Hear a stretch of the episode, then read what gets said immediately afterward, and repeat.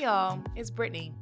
So, this past week, uh, a lot of us saw images of FedEx trucks delivering vials of vaccine across the country. And our hardworking healthcare workers once again rolling up their sleeves, but this time for the first COVID 19 vaccination shots. I'm breathing a sigh of relief. It's a glimmer of hope. But at the same time, our death toll has now officially topped 300,000. So there is absolutely light at the end of the tunnel, but we're still in the tunnel and it's pretty dark. Our daily death toll tops 2,500. COVID is a public health crisis, and it's also an economic crisis and a social one. And its devastating effects have only been made worse by our country's pre existing conditions racism, sexism, poverty, inhumanity, and y'all, there is no vaccine for that. Complex problems require complex solutions. So, what does an intersectional feminist response to the pandemic even look like? That's what we wanted to explore on this week's show. And I mean, look, women, especially black women and women of color, we are bearing the brunt of this. And a better world for us is actually a better world for everyone. This emergency has exposed and exacerbated so many of the inequalities in our society. But we cannot wait until this is all over to expand justice. We have to get to work on the healing right now. We are undistracted.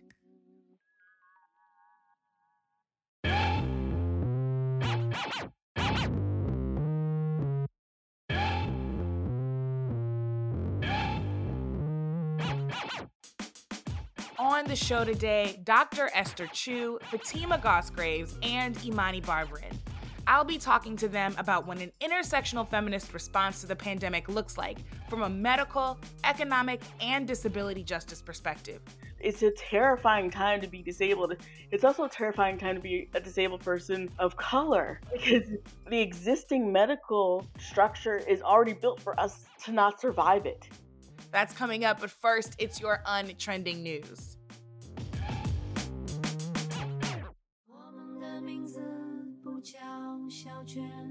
A new song blasting violence against women is really striking a chord in China. Popular Chinese singer Tan Weiwei has a new album called 3811. It's going completely viral, with a lot of buzz focused on a track called Little Wan, which is the anonymous name Chinese authorities gave to female victims of violent crimes. So, just a trigger warning, but in her song, Tan sings about Little Wan being beaten, burned alive, shaved bald, confined, and murdered.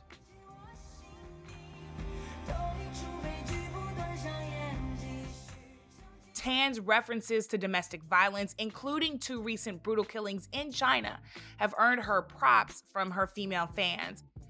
We've been talking on Untrending News about the many movements that are being led by women around the globe and that are focused on the issue of femicide, on violence against women.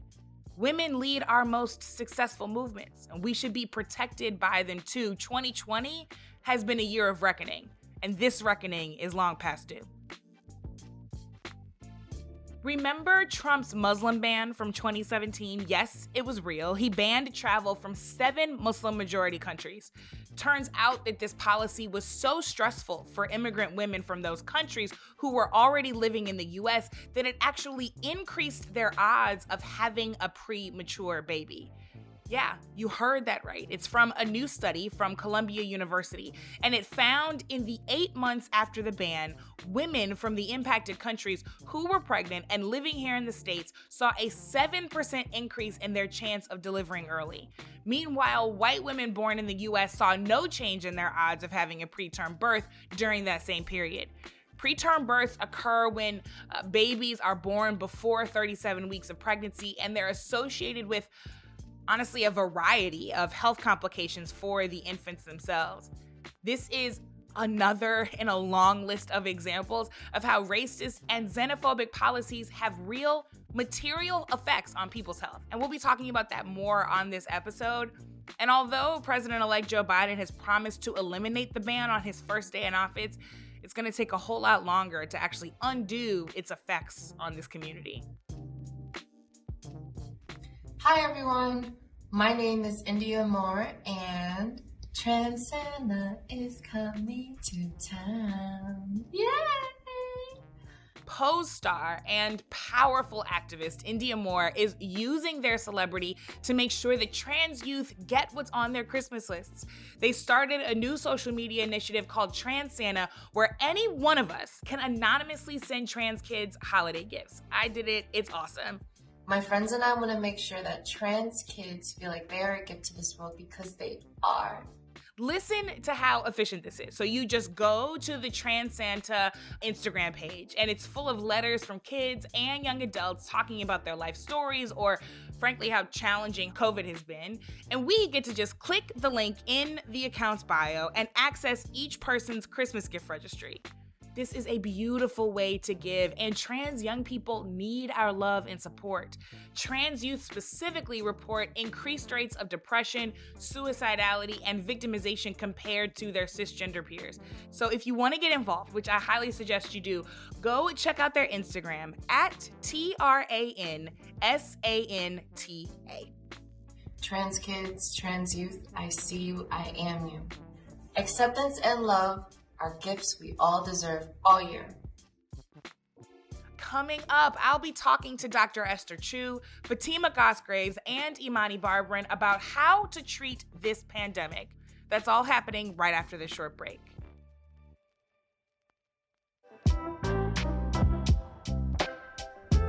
As cliche as it sounds, we are truly living in an unprecedented time. Y'all know that. And many people are looking for help and for guidance in places they may not have looked before. Journalist and my friend Phillip Picardi is one of them.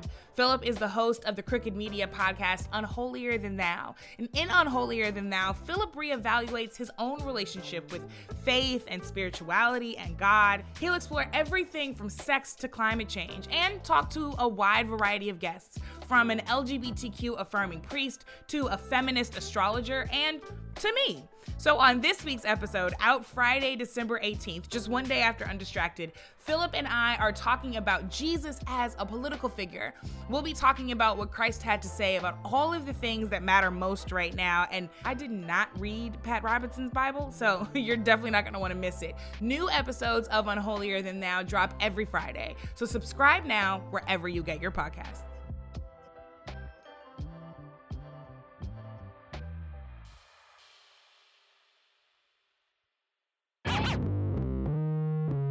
And we are back. So thankfully, the vaccine is here. But nearly every state is still experiencing skyrocketing rates of COVID 19, and hospitals across the country are just being slammed. They are completely overwhelmed. But like I said before, this crisis is so much more than just a medical one. It's an economic crisis, a child care, a housing, a food crisis, and women, specifically Black women, Indigenous women, and women of color, are being hit the hardest. It is clear that we have to treat this emergency, and it's still an emergency from every single angle. So, what does an intersectional feminist response to this pandemic look like? Today, I'm talking with three women who thankfully have some amazing answers for us. First up, Dr. Esther Choo. She is a professor of emergency medicine at Oregon Health and Science University, and she was one of the very first to sound the alarm about COVID 19 infections among healthcare workers. Dr. Esther Choo, thank you so, so much. Thanks so much for having me on. So, set the scene for us. From a medical perspective, how is COVID 19 affecting American women? Well, this is the thing that is so profound. It was pretty obvious from the beginning that women were going to be disproportionately affected. I mean, first of all, if you look at the essential workers across America, the people who were consistently exposed to disease were women um, and in particular women of color. And then when you go into the hospitals, it's uh, the same thing. And the roles that are occupied by women of color are those where they have high surface area contact. They're in and out of rooms with COVID patients all the time. Mm. I mean, in mm. every hospital across America, there's this kind of upstairs, downstairs phenomenon where you know the kind of fancy people making decisions are so distinct from the ones who are have to roll their sleeves up and get in there you've also uh, talked about how struck you are about how much later black and brown people seem to be being diagnosed with covid it, it really is one of these things that if you had to design a system that was fundamentally unfair, you would design the system that we have. I, I, was trying to imagine a way in which it could be more unfair and more inequitable and lead more to profound health inequities. And mm. I couldn't come up with a way. Even just seeing the tip of the iceberg, it's clear that we are testing Black Americans later and less often than we are other people.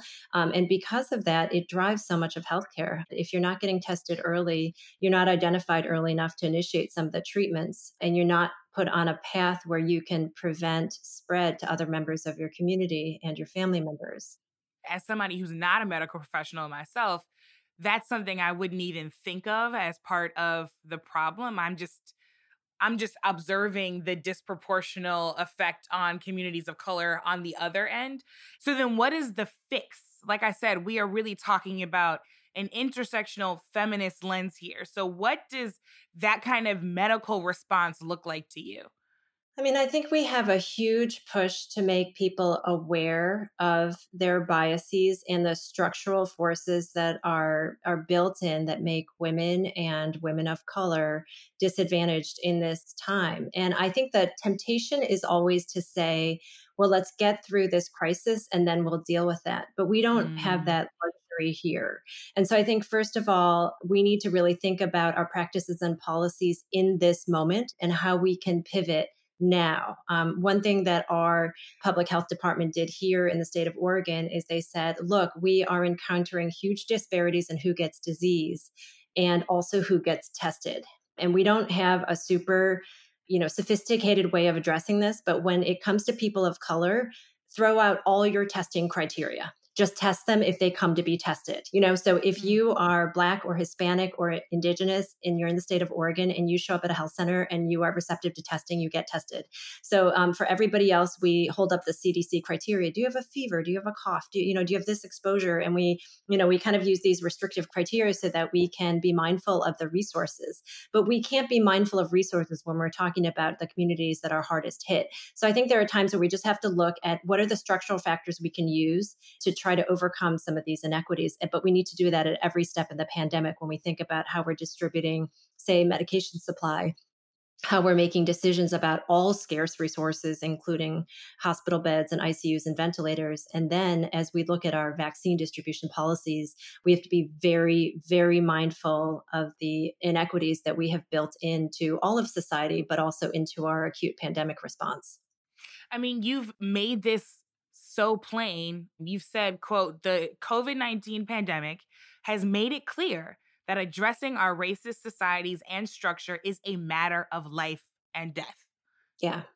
It's that simple. It, it seems simple, but I think it, it is amazing how much easier it is to build in inequity and so much harder to remove it.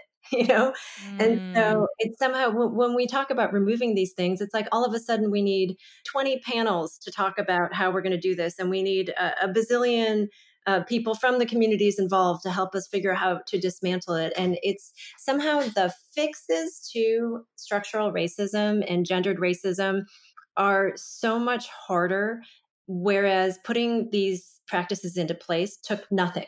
And so I, I'm just always struck by how we find ourselves in this pickle of not being able to undo what we did thoughtlessly. So let's talk about right now and what we should be thinking about as we move ahead. Uh, vaccines are obviously at the top of the list. You know, we've had these major medical trials, but I will say, especially as a 36 year old woman who, with my partner, we are talking about whether or not we want to have a baby soon. A lot of these trials have left out pregnant and breastfeeding subjects. So, what do the vaccines mean for pregnant and breastfeeding people? Will the vaccines be safe for them? Yeah, and th- these are areas that you point out so smartly. We just have big gaps in information. You know, we don't know what these vaccines look like for children under the age of 16, for pregnant women. Those are two big groups. And I, I think we will get more information from trials moving forward, but we also will have to balance our pooled knowledge from other vaccines and also our understanding that pregnant women are more likely to get severe disease and end up in the ICU and on ventilators. So there's a, you know, there's kind of weighing the risks of not vaccinating against the benefits. From what we know historically about vaccines and women, they tend to be safe. We haven't seen any side effects affecting women of childbearing age. Um, there's no reason, you know, mechanistically to think that they would be harmful. And we just make that call because we also don't want to put pregnant women at more risk by not vaccinating. And I appreciate you being straightforward, right? And providing the information that says we don't know everything, but we've got good information that we can make some some judgment calls on. So as the holiday celebrations begin and winter sets in and it keeps getting dark at 5:30, oh my God. what do we need to keep top of mind?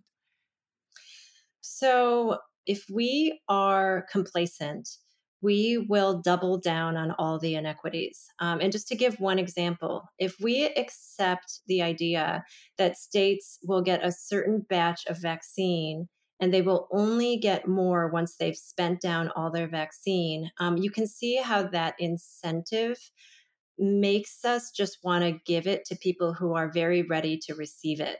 And we know because of the terrible lack of trust that the that the medical institution has. Um, we have no earned trust among communities of color that the people first in line are going to be people who are doing pretty well in the pandemic to begin with you know mm. so it's going to be wealthier people it's going to be people in communities that are very well resourced it's not going to be people of color so i would just say people everywhere need to be really mindful of this and need to be pushing for all of our leaders to go the extra mile and make sure that we are evening out inequities as we go. And i'm actually terrified night and day that we are going to do this in a way that that will only increase the inequities and the outcomes in this.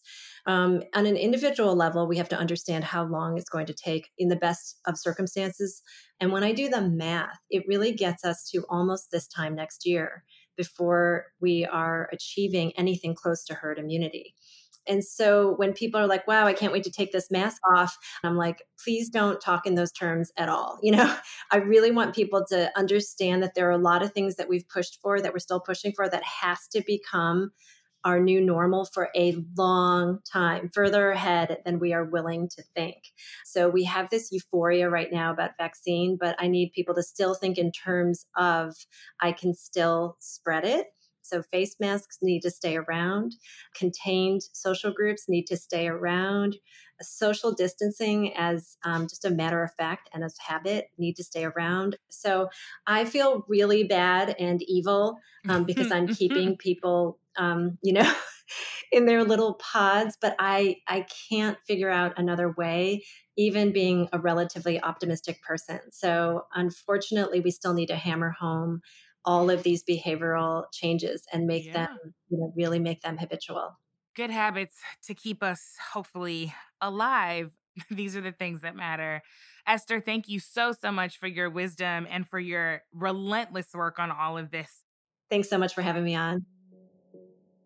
Dr. Esther Choo is a professor of emergency medicine at Oregon Health and Science University. Next up, let's get a better understanding on how the pandemic is affecting women from an economic point of view.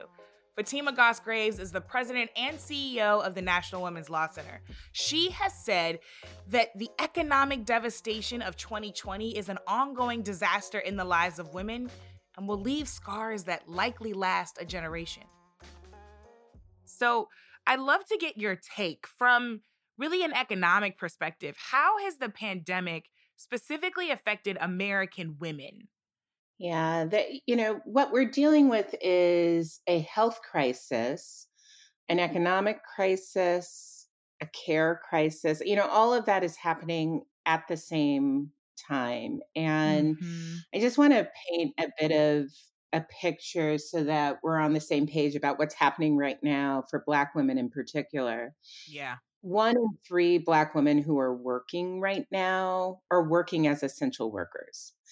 They're disproportionately working as home healthcare workers or working in nursing homes or in other health settings, but they're also you know the frontline workers working at, in grocery stores the frontline workers who are continuing mm-hmm. to do mm-hmm. things like drive buses the other thing to know is that black women are disproportionately in the spaces where people lost their jobs they're mm. overrepresented mm. in a lot of hospitality in retail they're overrepresented in many of the places that shut down quickly and haven't come back and, and where we don't expect for people to come back.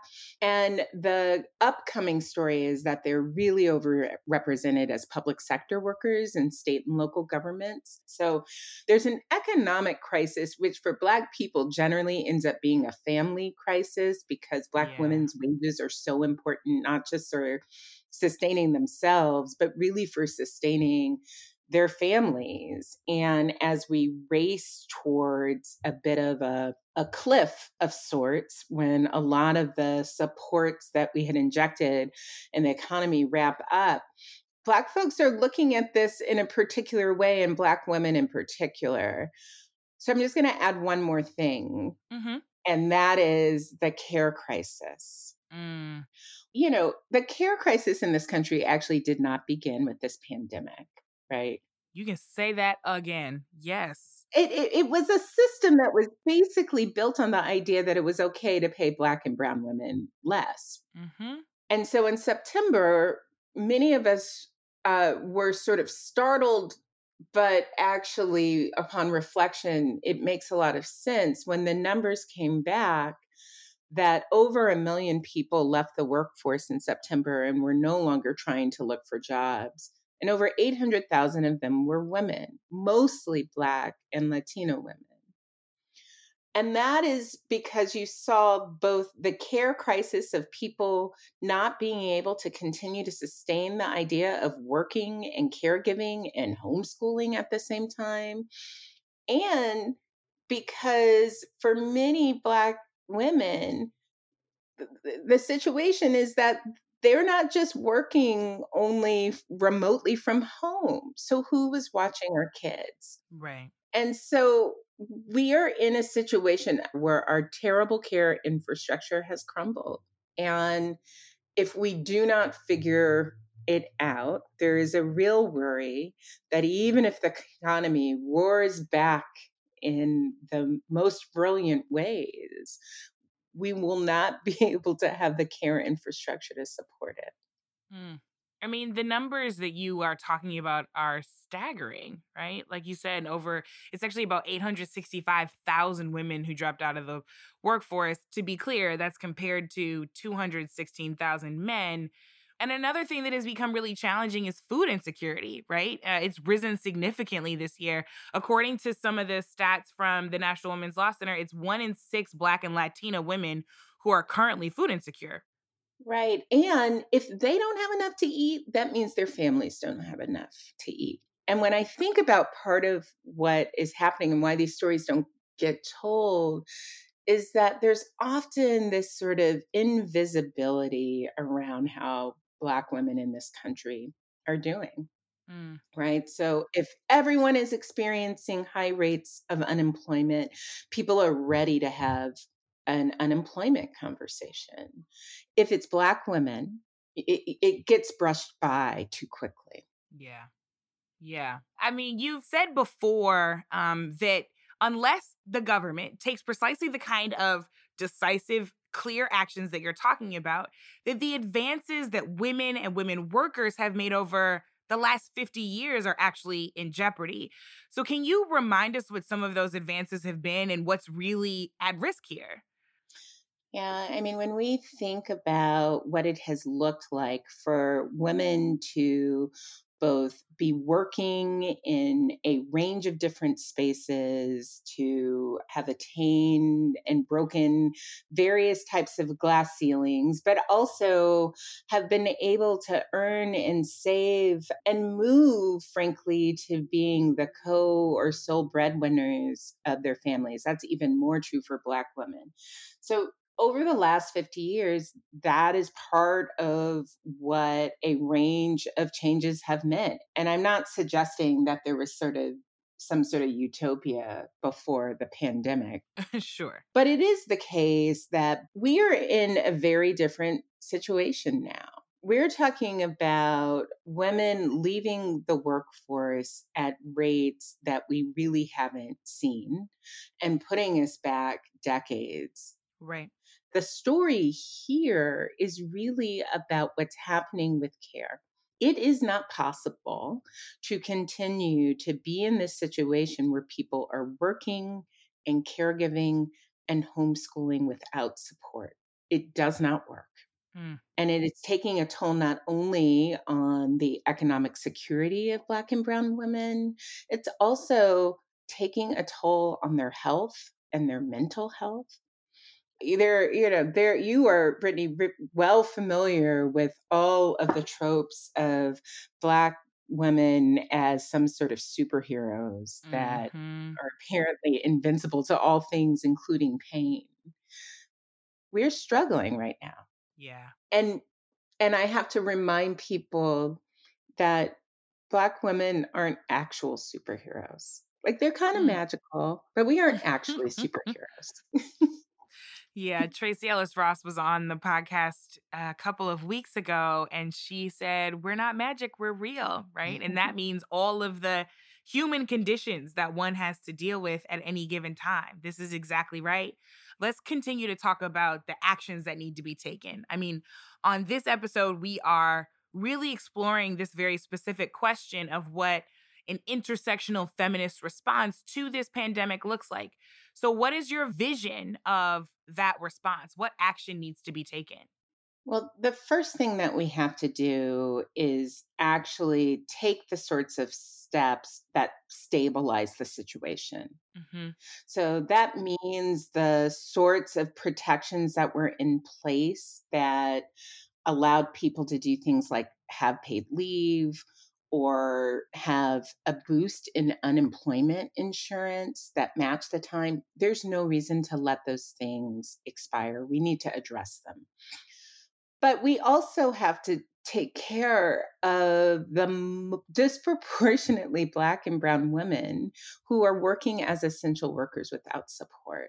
The idea that they've been doing this without premium pay, the idea that they have been doing this without the appropriate safety equipment it's outrageous it's a it's a shame and so we need to invest in a way that matches this language that we have of essential but around the care crisis in particular, the thing that has stunned people is that the real answer to the care crisis costs money, right? Yep. And we can't be afraid to say that. We can't be afraid to say we need to stabilize the child care and long term care sector that will require us investing because families right now, it turns out they can't afford to pay more. They are barely getting by, if that. And I haven't even gotten to the disproportionate way in which COVID has hit the Black community, in which mm-hmm. COVID has hit Indigenous folks in this country. You know, right now, if you talk to Black people, and, and there's been some research on this, you know, people know people who have had COVID. Yeah. They've lost loved ones to COVID. It's not something that's happening over there that you're not sure why it's happening. You've been dealing with it. My family lives in Detroit right now. And the number of people who my parents have lost in such a short period of time, that trauma is in our bones right now, right? Mm, it is. My friend Ai-jen Poo always says, you know, care is the work that makes all other work possible. Yeah. The answer is to build in and invest as if we actually value the lives and the work of Black and Brown women in this country. I love that. Fatima, thank you so, so much. Well, I was so glad to be with you. And thank you, thank you, Brittany. We will see each other in real life at some point, I'm confident. Fatima Goss Graves is the president and CEO of the National Women's Law Center. Finally, I want to bring in one more incredibly important voice on this subject. Imani Barbarin is a disability activist with cerebral palsy who writes at crutchesandspice.com. It's been fascinating, to say the very least, for her to watch disability and accessibility awareness suddenly take off during the past many months. Imani, thank you so much for joining us. Of course, I'm so happy to be here. Thank you for having me. One of the really interesting things that has been happening is how so many more people are actually beginning to experience what disability is like. You wrote non disabled people are now experiencing a taste of disability themselves. What did you what did you mean by that? So there's so many different things I meant by that. One is the fact that about 30 to 40% of households in the United States has a pre-existing condition within their walls. And for the very first time, so many people have had to identify as having a disability in order for the checks and balances in the Americans with Disabilities Act to protect them in terms of like job accommodations and work from home accommodations, things like that. Another part is that people are becoming extremely ill from this virus. They're becoming disabled. They're having amputations because of blood clots. They're having kidney failure, heart failure, a whole host of viral effects on their bodies. And these are long term effects. And mm. so now people are becoming disabled from COVID. And there's likely to be hundreds of thousands of people who will have long term disabilities because of COVID 19. And I fear that even there are some people that are leaving the hospital today, tomorrow, yesterday, that will not be able to return home because their homes are not even accessible to them. So let's talk a little bit about this accessibility. So I I don't think we've ever talked about this before, but my dad was in a wheelchair for about the last 2 years of his life. I was 11, 12 and living life with him, right? Not even experiencing what he was experiencing, but watching him have to suddenly think about all of these things that myself i you know i took for granted all the time right you have talked so much about the fact that these questions of accessibility are becoming so relevant and recognized by people when they should have been always, right? I mean, there are, for example, a lot of employers who are making work from home a priority. So it's now normal, right, for some of these things to mm-hmm. happen. It's normal for uh, doctor's appointments and therapy appointments to be done over Zoom. It's got to be frustrating to suddenly see people observe and take seriously all these issues of accessibility. Yeah, it, it really is. It's kind of like that meme of the cat sitting on the stool with its hands up. Like, what the hell is happening? I've been talking about this for years, and nobody's taken any heed to it. And disabled people in general have been talking about this for years. And people have been like, oh, well, that's special treatment. That's a special need. And to have people flip literally on a dime to be like, oh, we're going to have work from home accommodations. We're going to have remote schooling accommodations. I think the most devastating comment I got was from a disabled high school student who dropped out a month before the pandemic started because her school refused to give her homeschooling accommodations. Mm. A month. That's her entire high school career that is just gone. And less than a month later, everybody is using these accommodations so that right. they can function in school and keep their learning up to date. That is infuriating. I mean, you've also noted what you called a strange paradox that has emerged. So you said while white collar job and educational accessibility is everywhere, disability rights and the activists who helped make them possible are under enormous threat. Can you talk a little bit about that paradox?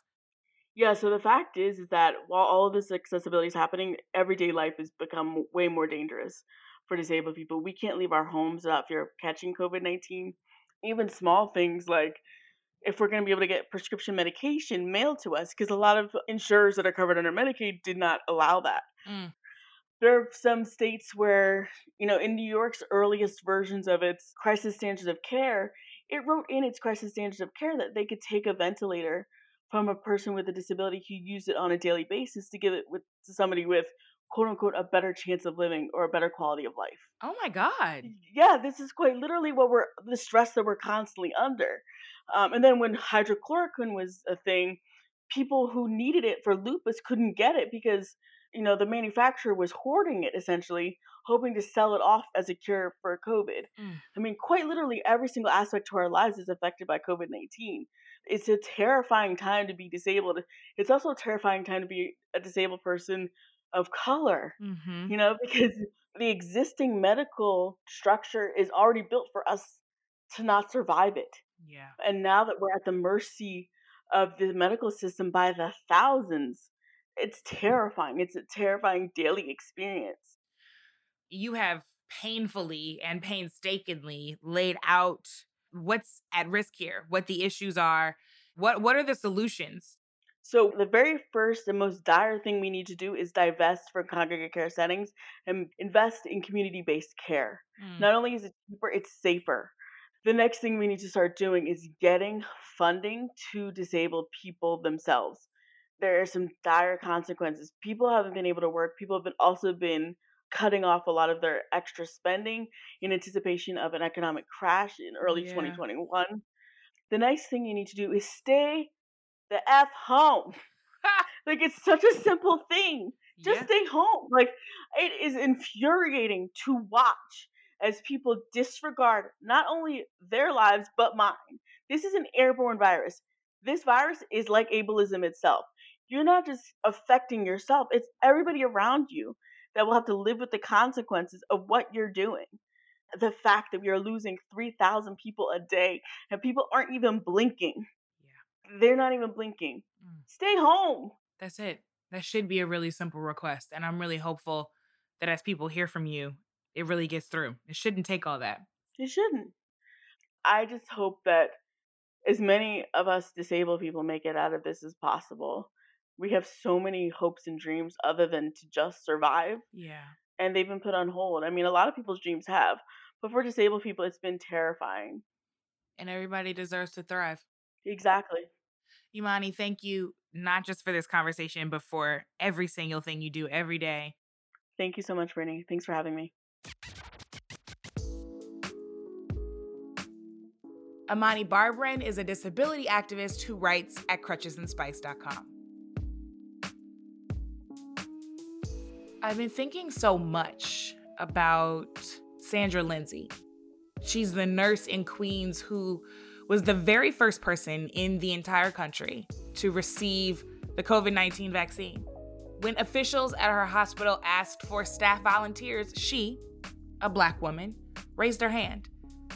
I am also thinking about what Fatima said, how she has to constantly remind people that black women are not actually superheroes.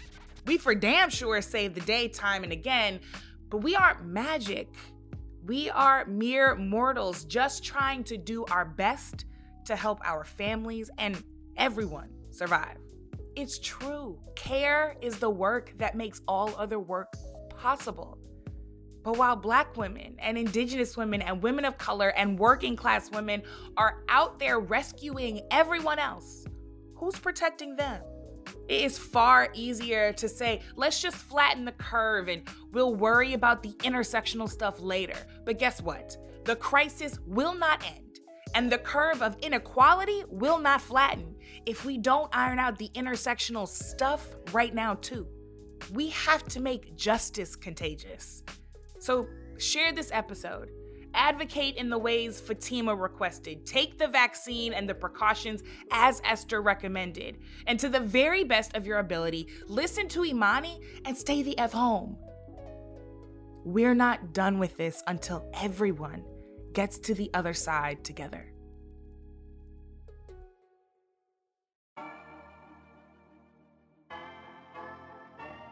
That's it for today but never for tomorrow. Undistracted is a production of the Meteor and Pineapple Street Studios. Our lead producer is Rachel Matlow. Our associate producer is Taylor Hosking. Thanks to Treasure Brooks, Grace Chen, and Hannes Brown. Our executive producers at The Meteor are Cindy Leive and myself, and our executive producers at Pineapple are Jenna Weiss Berman and Max Linsky. You can follow me at Miss Packyetti on all social media and our team at The Meteor. Subscribe to Undistracted and rate and review us, y'all. We so appreciate it. You can do that on Spotify, on Apple Podcasts, or wherever you check out your favorite podcasts. So, as always, thanks for listening, thanks for being, thanks for doing. I'm Brittany Packnett Cunningham. Let's go get free.